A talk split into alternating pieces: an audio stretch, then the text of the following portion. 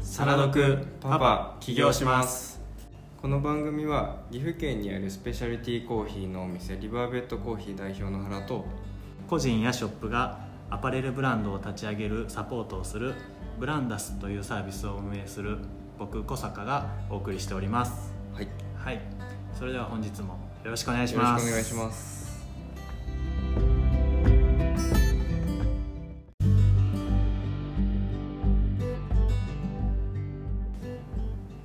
始まりました始まりましたははい、いえー新年明けましておめでとうございますおめでとうございますはい、前回の放送は、えー明けましておめでとうございます言いましたけ ど収録は12月12で月しでたすねね今年初の、はい2022年初の収録は今日ですお願いしまおす願いします、えー実は昨日僕はこのお店に来まして 明けましておめでとう言いましたね言いましたねちょっと話がずれるけど、はい昨日東海市っていうお祭りだったじゃないですかはいめちゃくちゃ人来てましたねめちゃくちゃ忙しかったですす正ご直いしんどかったですえ何時から何時までやってましたあんまあ普通にいつも通り9時半からうん5時半までうーんそうだって夕方だってよ僕来たのすごい混んあでたそうそうそうだからえもう朝からおう昼ぐらいまでずーっと止まらずでんすごいでお昼一瞬一瞬唐揚げ食べれたぐらいあそうなの一ちょ瞬っと店行ってあのあそれこそ次の店舗の店長が来てたんでうんその子に買ってきてもら っパシってるてそうそう買ってきてもらってう、んでもうほんと一瞬で噛んでないですよね飲み込んでい ますや だってねずっと立ちっぱなしだし2人だったのそう昨2日人です昨日はだからいや大変だ休憩できないねそうほんと一瞬でパッて食べて、うんたらもうすすぐお客さん来るっていう感 じでまあありがたいんですけどうんそうで、まあ、お昼からもなんだろう、まあ、休憩所として使ってくれる人もいるしうんなんか止まらずうんであの東海市がお祭りが終わってからもうまあ来たかな、うんうん聞いたでしばらくしたらちょっとまあ落ち着いてきてっていうあー大繁盛ですね大繁盛今日めちゃくちゃ暇でしたけど今日平日だからそうそう東海市の次だしみたいなえー成人式の日はどうでした成人あ成人式の日も暇でしたよだからそのあそうなの前の日が忙しかった土曜日土曜日うーんなんで今日こんな忙しいんだろうって言ってうん話してましそうなんただもんで日曜日 うんむっちゃ暇すぎて、んえこれ平日みたいな時えがあって、そっからの昨日だから、なんかちょっとギャップに疲れました はい、うん なるほどいやすごいなでもいいですね幸先がありがたいです、うんいやー昨日初めて抹茶ラテをもらったんだけどかなり抹茶の風味があはいの、ああれは、うん、と京都のうんまあなんだろう抹茶屋さんなのかなうん直接仕入れててあそうなの京都から直接そうですそうですへなんかうちのシェフが使ってる、んあのー抹茶えうんを紹介してもらってあの抹茶テリーヌとかに使ってるものすごい濃厚だし色合いもめちゃくちゃ綺麗だしうーん色があんま出ないやつ多いんですようんけどそこのがすごい良くてで紹介してもらってうーん直接直接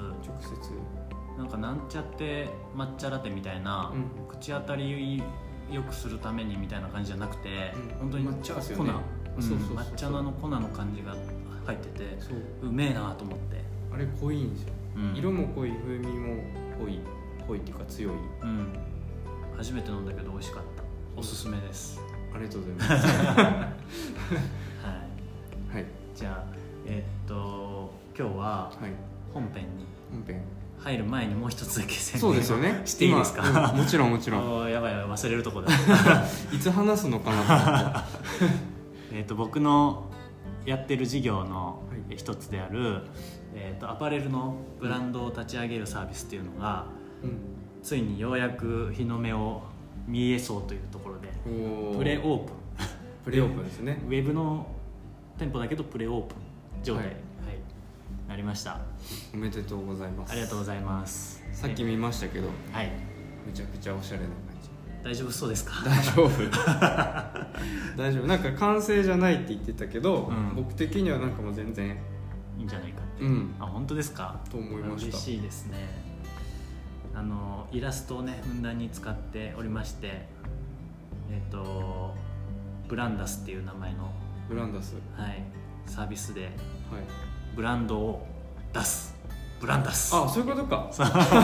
俺 そういうねなんか文字文字るのが好き でなるほどそうブランダスなるほどいいですねでもあれ全部イラストさっきのは YOSHIKI さんがうん、はい描いてるやつ全部そう僕が全部書いてる全部書いてる、まあ、あれは本当下書きみたいな感じだけど、うん書いたやつを、えーパソコンでもう一回線引き直して、うん綺麗な感じにこう仕立てていこうかなとあれまた変わるんですかうんとね大大まかには変わんないうんけどまあはいはいあの人の顔とかめちゃ適当なんでああそれだけはもう少 しあの整えるけどなるほどあのトップにいた男の子はいあれは割と本気で描きましああそう完成度高かったんでた ありがとうございますむちゃ上からになっちゃっいや全然あのインスタでね僕あの個人的に似顔絵のアカウントもやっててたあそうなんですかそうそう初めて聞いたそれもねうちの会社の事業の一つにもう組み込んじゃったんだけどうんただあの、うんこっちのブランドのサービスを作るためにうんしばらく活動停止してて、うん全然更新やめてるんだけど、それまではちょくちょく、まあ、ほとんど知り合いだけど、うんあの去年何組ぐらい書いただろうな10組ぐらいはやらせてもらって、うんそうそうなんかね知らない人からも声をかけてもらいましたおおすごいでさすがにイラストで事業として成立させていくのって難しいなと思ったんで、うんまあなんかそれは自分が完全に動かないといけないですよねそうそう完全にそうで,、で自分はさイラストレーターのプロじゃないっていうか、うんまあ、お金もらってるからプロっちゃプロなんだけうど、んうんあのそっちの道をすごいやってきたわけじゃないから、うんすんごい時間かかるんだようんうんイラスト描くのにあなるほどだから今回みたいにウェブサイトでサービス作る時に、まあ得意分野として活かしていこうかなみたいなそのうんうん本業じゃなくて、うんうんこっちで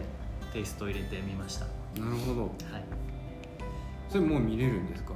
ウェブサイトうん見えます見えますけど検索じゃまだ弱いから、えっ、とブラうンダスで検索しても出ないですーんまだ多分出ないんじゃないかなうん出てたとしてもすごい後の方のページになっちゃうからう、んえーポッドキャストの概要欄にうん貼りたいと思いますなるほどいいですか もちろん僕はそんな権利ないですそんなことないダメだと言われればもちろんオーナーにダメだと言われればそんなことないですはいじゃあちょっとチェックしてみてください、お願いします、はいお願いしますあの服作りたいとかキャップ作りたいとかうんあートートバッグ作りたいとかそういううんブランド作りたい人はぜひお声掛けくださいお願いしますお願いしますはい、すみません宣伝ちょっと長くなっちゃいました けど、えー次、はい本題いきたいと思いますはい何を話しますかサスティナビリティサスティナビリティはいはじゃあ今日のテーマは、いはいえーサスティナビリティ取り組んでますかっていう話をはいしたいなと思います、はいまずなんでこの題を話すかっていうなんですけど、うんうん昨日僕が抹茶ラテを飲みに来た話はしましたよねはい先ほど先ほどはいでその時に感じたのが、えーコップコップ、はい持ち帰り用のカカップカッうプ、んはいこの、えーリバーベッドでははい紙製で、はいしかも蓋は、うん蓋も紙製でうんコンビニとかだとまだ蓋はねあのプラスチックだったりすると思うんですけどあそうですっけうーんとねあでもフそうかァもミマとかそうだそうだファミマとか行っちゃうけ どあのあのコンビニのところはそうで結すね構、うん、下はねうんうんうん紙で、うんであの熱くないようになんかバンドみたいなやつをするじゃないですか、うんうんうんうんで上がプラスチックみたいなのが多いんですけど、うんリバーベは全部紙だったっていうので、はなんかサスティナビリティを感じるなと思って、なるほどはい、でさっきね収録前に少しその話をしたら実はいろいろ気を使ってサスティナビリティにしてるとこがあるんだよって話を聞いたんで、はいぜひそれちょっと聞きたいなとなるほど、はい、うんうんみんなオーナーさんはその辺、はいねアンテナが立ってるんじゃないですか、うんとまあ一応気にしてはうんいるんですけど多分うちはまだそこに関しては全然弱い方です、あそうなんだあのーすごいところはやっぱもう徹底してるしうんうんうちなんかまだそのアイス用のテイクアウトカップはプラスチックうんになってるし、まあ、本来ならそこももう紙にしちゃいたいところ、うんそれも今結構考えてるんでうんもしかしたらそうなるかもっていううんところでただやっぱいろんなお店見てみるとまだそういうプラスチックやうんっぱあっちの方が見栄えがいいのでうんどうしてもっていうところであとプラスチックでもなんかその成分改正質のうんものもあったりだとかっていうのもあるんで、まあ、そういう方法もあるかなとうんただやっぱ分解の時間に関しては紙の方が早かったりとかうんっていうのはあるので、まあ、そっちに紙にした方がいいのかなとであとはあとは何だろうあとは何でしたっけあとはね、はい僕が勝手に想像して話してたのは、 はいお水がセルフサービスにしてああるじゃはないいですかはいはいはいはいでこれも僕はサスティナビリティを意識してるのかなと勝手に思って、うんあのお水がいらない人ははい飲まなければいいし、うんうん全員にサービスですって言ってこう出す文化がああるじゃないですか、うん日本うんはありますねそうすると飲まない人の水は無駄だし、うん出したコップは出したからには洗わなきゃいけないしっていうので、うん水も洗剤だったりはい人の手でもいろいろがこうロスが多いから、うんあえてそうしてんのかなとかね、うんそういうふうに思ったんですけどもうおっしゃる通りですねあそうですかはいあさすがもあの多分あの昨日の感じ見てもらってわかると思うんですけど、うん追いつかない時があるのでうああ忙しいしい時うは、んだからもうそういう時は本当お客さんに申し訳ないんですけどうんあのもう自分で取ってもらって、うんっていうのはありますねオペレーション的にどうしても無理なのでセルフサービスにしてるっていうのはありますしあとはでも本当単純に僕もお水いらない時あるしああお客さんとしてそうそうそうそうそう、いろんんなカフェ行った時にただやっぱり出してくれるのは嬉しいですけどねうんそうそうそうなんでまあ一応そういうオペレーションの面もあったりだとかあとまあ文化的にあのなんだろう結構中津川だとまだあれかな出してくれるとあころがあ多いじゃないですそかうですねそうだけどまあ別に若い人もこう慣れてきてるんでそういうセルフサービスのお店に、だしまあ今高齢の人も結構慣れてる人は慣れてるんでうーんまあ、そこはお客さんが自然にやってくれるうんでからまあちょっと甘えてるところではありますけどもここはあのお店的にも、うんそのターゲットがうん年齢的にやっぱりそう同ですねじぐらいの20代30代多いじゃないですか、うんきっうんと、うんその辺の人とからしたら、うん当たり前になりつつあるからあんま抵抗ないですよねそうそうそうなのでなんか別にそこに時間割いてサービスするんじゃなくてそれをなんだろうそこに時間使わなければ違うサービスうん、に力入れれるし、まあ、そっちの方がいいのかなとなるほどお、客さんには喜んでもらえるのかなっていうのはありますうんそうだから例えばそこをセルフじゃないにした時に提供の時間が遅くなるんで、うんもちろんうんやっぱそっちの方がストレスあるかなっていうのはあります確かにね相対的に考えたらそうなるそうそうそうそう、なんで僕ら的にはやっぱ早く飲んでもらいたいし、うんまあ、どうしても時間かかるお店なのでドリップっていう、うんまあ、無駄な時間を省いてまあコーヒーを飲んでもらいたいなっていうところですねそうだよね目の前で一杯ずつ入れるから、うんそこに対してねみんなが求めてくるわけでそうおです水を出さないからこの店はみたいなことをね そうそうそれはちょっと違い違いますうもんね、んうんなんかそういうのもありますねなるほどはいあとはあれじゃない ですかんストロあストローー、うんストローはあのサトウキビかなのえっ、となんだろうを使ってるのかななんであの本当ポイって捨てちゃっても勝手に分解されるし、えサトウキビをう使っああの表面はんうん、サトウキビなのサトウキビっていうかあのなんだろうあのサトウキビの砂糖になってない状態、 なんていあうんだろ分うかるあのさ笹みたいななんかそうそうああいうのをなんか使ってるのかなへーちょっとごめんなさい詳しくは詳しくは分かんないんですけど、まあ、でも本当にそういう成分、うーうんんあのなんかプラスチックじゃないんでまずうんうんちょっと割れやすいのはあるんですけどギュッて押した時にあでも、うんその感触としてはプラスチックっぽい感じの感触そうそうそうあプラかプラスチックっぽい感触なのでなんかその僕がすごい嫌だったのは最初紙のストロー出たじゃないですか、あの女性が本当嫌だってすごい言うんですよ口紅そうあーひっつくしわかるまあ自分でもわかるひっつくしわかるうんそうそうそう そうでそれが、まあ、これストレスだなと思って、うんでないかなって思って探してた時に見つけたんでうー、んだから一見プラスチックですけうど、ん一応そういうなるほどえでもすごいいいと思うだってあのスタバとかはさ紙じゃないですか、そうですねで自分も紙のストローを使うと、うんなんかこうひっつくし、うんあとししなしなになってきてそうそうそうあそのう感じがちょっと気持ち悪くってそうであれはちょっとプラスチックっぽい感じだから、多分そういうストレスないんだろうなと思ってそうあとなんか髪の匂いが僕気になるんでどうしても、あなるほどなるほうどん、それをちょっと変えようかなっていうーんのはありますねただ、まあ、正直言うとちょっと高いんですけどああ仕資材入れが、うんそれはだけど別にいいかなっていう、なるほどねうん、だからなんか僕はやっぱりそのコーヒーってあのなんだろう自然からできるじゃないですか自然からできるってなんか植物の植物ですか そうそうそうそうなんであの、まあ、農作物なんでうん、うん環境は最低限こう、まあ、僕が何かやったところでってとこはあるんですけどいやいやできるところはうやりたいん、うん、じゃないと環境がどんどんどん悪くなっていってコーヒー豆がまず取れないっていううんうん状態になったらねうんもう何もできなくなっちゃうんで確かにそうだからできるところはやっていきたいっていうところはありますねうんあのコーヒーの業界全体として体その環境を守ることでコーヒーも守られて、それをそうです恩恵を受けてるお店も守られるっていう守られるうんなるほどし農園の方もこうなんだろう農園の方がやっぱ一番最初に感じる取るとところだと思うんでちょっと今年出来が悪いとかうんそう雨の量がとかああそうだねそうそうだからまあそれをやっていくことでまあ地球全体がっていううん良くなってほしいなっていうのはありますねうん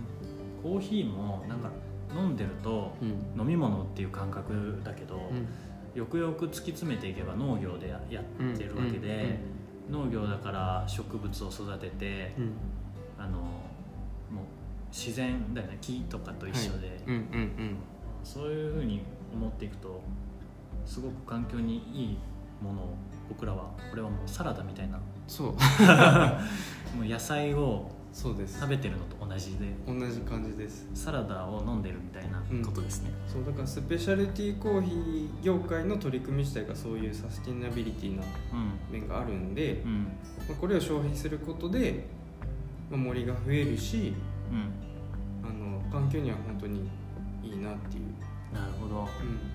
りますね体にいい気がしてきたコーヒー体にちょっと今の時間帯的にカフェイン取っちゃダメですけどね ああそうですねいつも僕らは収録遅いから そうですはなるほどわかりました、いでちょっと、えー続きで、はいえー、とスペシャリティコーヒーの話をちょっと聞いていきたいなと思ってて、はいえっと、スペシャリティコーヒーってよく最近聞くんですけど、はい僕の勝手なイメージだと、うんちょっと金額が高くて、はいで美味しいコーヒーを提供してくれる、はいそういう、ま、雰囲気的におしゃれでうんうまい店みたいなイメージがあって、うんうんでそれと逆の方はう、んえっと、安いコーヒうんはいー屋さんはいはいはい一般的な、はいっていうその住み分けなのかなみたいなイメージだったんですけど、うん実際のところスペシャリティコーヒーって言ったら一体何なんでしょっていうのはスペシャルティーコーヒーっていうのは生産者のう、うん情報、うん取り組みうんが消費者にこう伝えられていくもので、まあ、大前提美味しいっていうのはありますはいはいでなんでそういう業界があるかっていうと,、うんえー、とまずコーヒーって、うんあのイメージで言うとうんどんなイメージですかコーヒーって何だ、イメージうん、黒くて苦いあそうそうそ うそうまさにまさにえそういうことそう、うんでそれは、えー、と大量生産されてるものなんですよはいはいはいそうえで大量生産されているものって、うんまあ、一般的にコーヒーだけじゃなくてもうん安いですよねそうですねそうで今まで僕らが知ってるコーヒーって黒くに黒くて苦いものって、うんまあ、300う円ん400円、そうだねそんぐらいの一まあ、杯コンビニで言うと100円とかうんじゃないですかうんでそれはえっ、とまあ一概には言えないんですけど、うんえー、と大量生産してる農園さんっていうのは土地をかなり持ってるんですよはい広いんですよはいただあの標高でいうと低いんですよねはいそう、うんで広いから大量に売れるし、まあ、売れるってことはお金持ちですよねうんでそのお金で、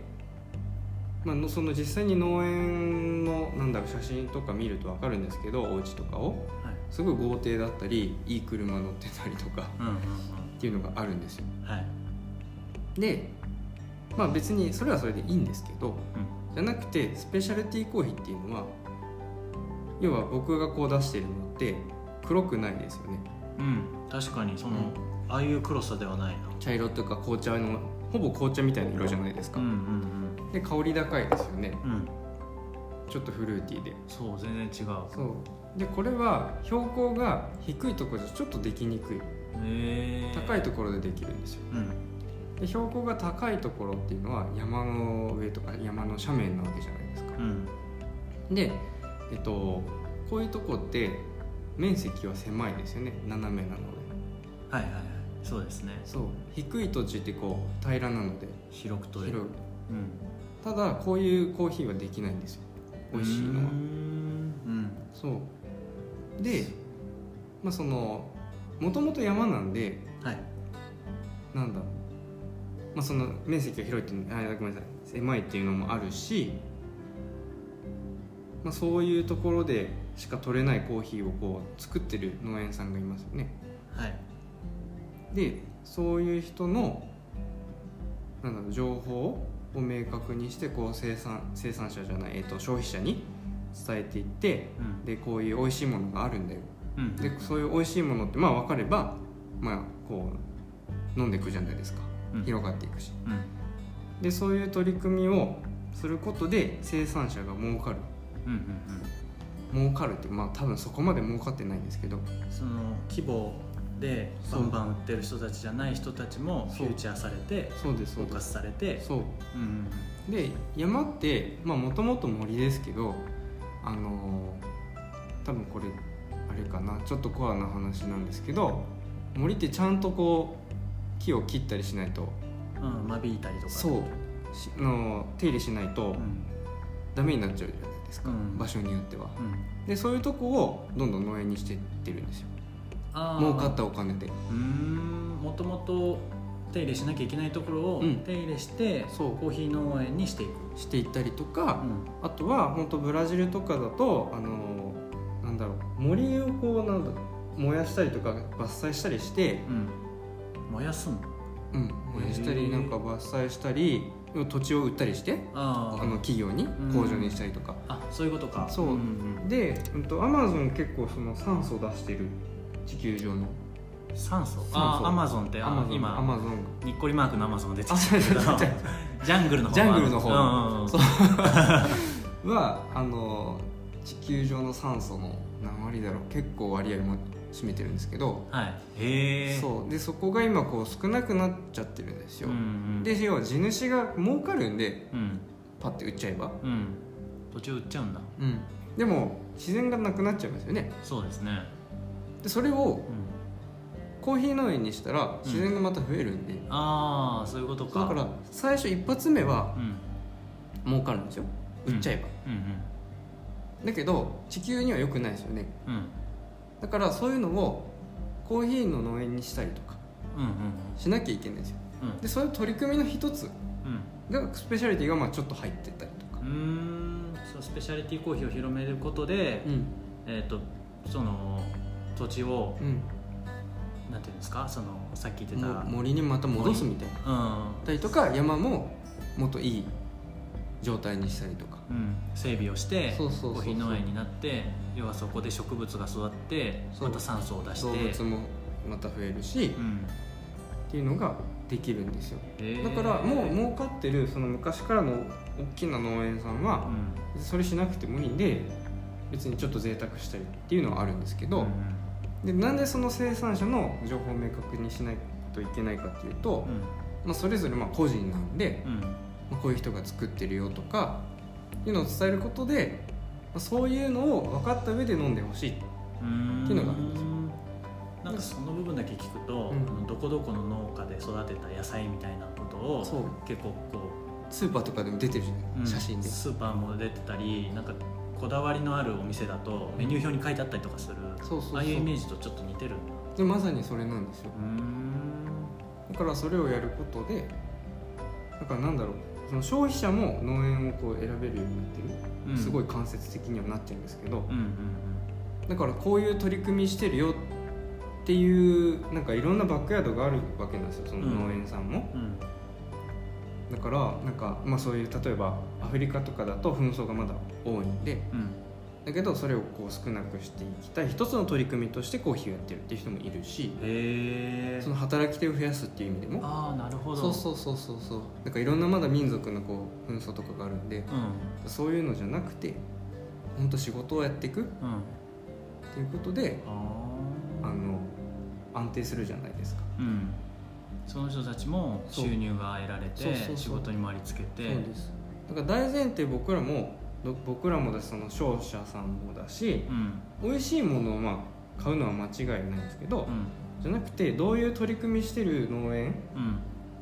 うんをこう選ぶかみたいうんなそれはいい取り組うんみしてるとこにこうから買ってあげたいですよねそうですねっていうのをできるようになるだからそこをこう消費者一般消費者にこう伝えるのが最後のこう伝えるところうんなのが僕らなんですけど、まあ、でもそれも全然僕もできてないなっていうのもあるしどうしてもそのオペレーションの部分で早く伝えなきゃいけないとか、まあもちろんお客さんもそこまで求めてないんでうんただそれはちょっとずつやっていくことが必要かなっていうだからまだまだ時間かかると思うし、うんぜひこういうポッドキャストとかではい話してくれるだけでうまずその自分はねんうん、勉強になったそのスペシャリティコーヒーとはまずそうそういうことなんだそうなんですあなんでそあのなるほどなるほど大量生産のもの、うんまあ、味の好みもありますしそうが人それぞれなんでしょうがないんですけどう、んできればそういうものを消費してってほしいっうんていうのはあります、うんそう、だからもうちょっと取れる量も少ないし、うんその多少高いっていうのはそう結果として高くなってしまってるだけでスペシャリティコーヒーが高いものっていうのは全くちょっと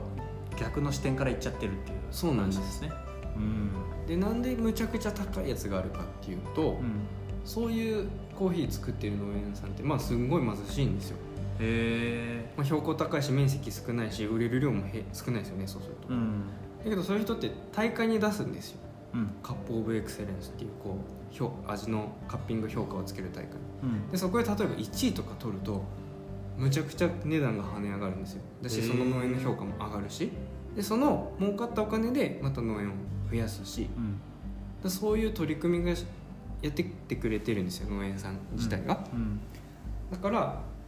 どうしても高くなっちゃうーんうなんかその変に儲けようと思って高くしてるとかではないんで、うんそこら辺もねなるまほたど伝え伝えないといけないんですけど順番に伝えてってもらって順番にいやーでもよくわかりまだすからスペシャルティ業界、うんスペシャルティコーヒー業界うん自体がまず大前提として地球のためにとかそういうサスティナビリティな面もあってうんうーんめちゃくちゃいい事業じゃないですかじゃそうあいい事このコ業ーヒーっていいうい業界業界業界もだし、なんかそれをねそのスペシャリティコーヒーっていうところをうんメインに据えたっていうのは、要はその広い土地でうんバンバンコーヒー豆をと取れてるっていうのは、うんえー、と効率と利益をうん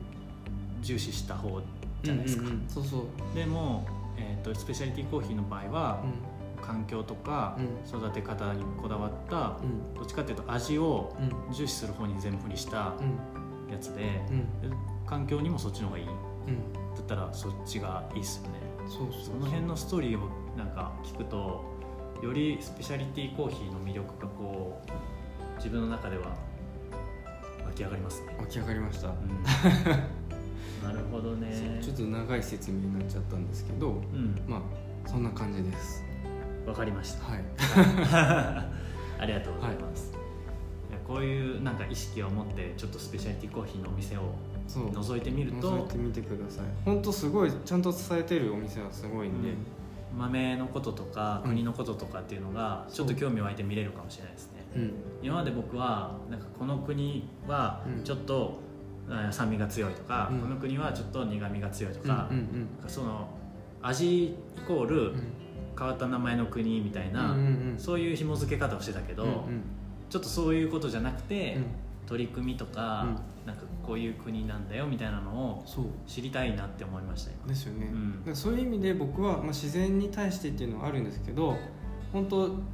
アフリカうんとかはなんかまだ紛争があるし、うんスペシャリティを何でやるか、まあ、自然もそうだけど人に対して、うんうん、人を守るっていうのもあるしなんだろう子供たちを守るっていうのもあるしう、んなんかそういう取り組みがすごいいいなと思って、まあ、アフリカうんのコーヒー豆はすごい好きですね、へえうん、美味しいっていうのもあるんですけどね、うんうんうん、そうですね消費者はそこが一番ですもんね、そうそうただストーリーを聞くとなかなか面白いですねそううんなんか知ってる人は なんか、うんまあ、すっごいオタクですけど、うん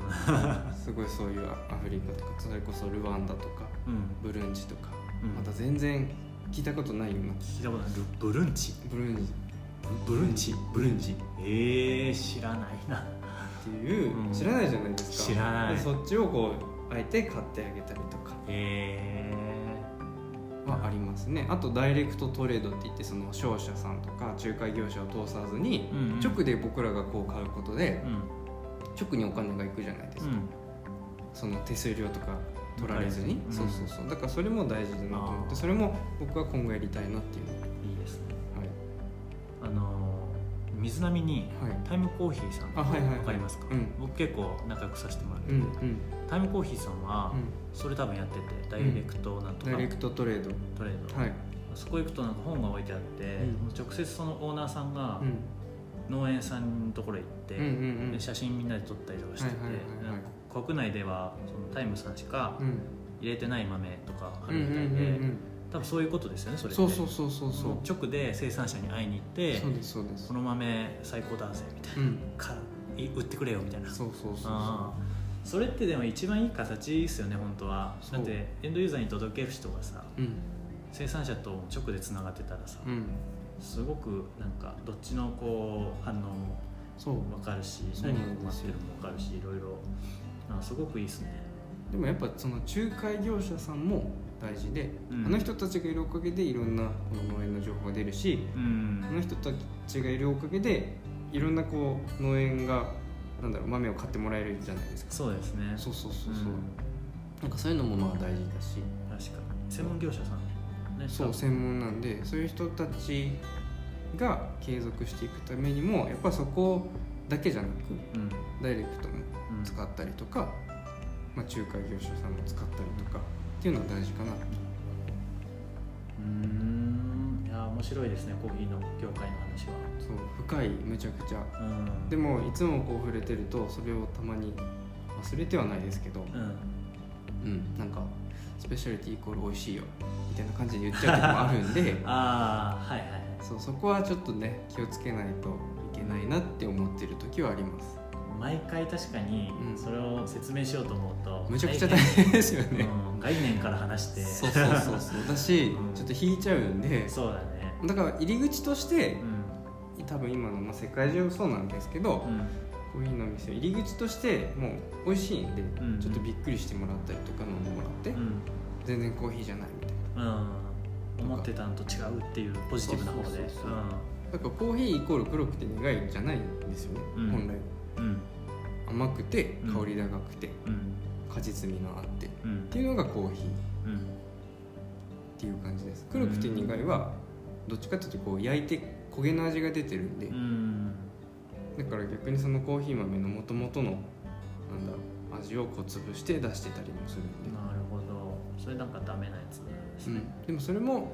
それも大事あそれも大事それも大事 それも大事そっちも大 事だし、まあ、スペシャリティも大事だしうんまあ確かにどっちもどっちですねそっちがあるからこのスペシャリティが引き立つっていうのはありますそうそうそうそうそうそう、んわかりましたはいといありがうござます話ですはい サスティナビリティからコーヒー業界の話まで、はいありがとうございましたありがとうございますはい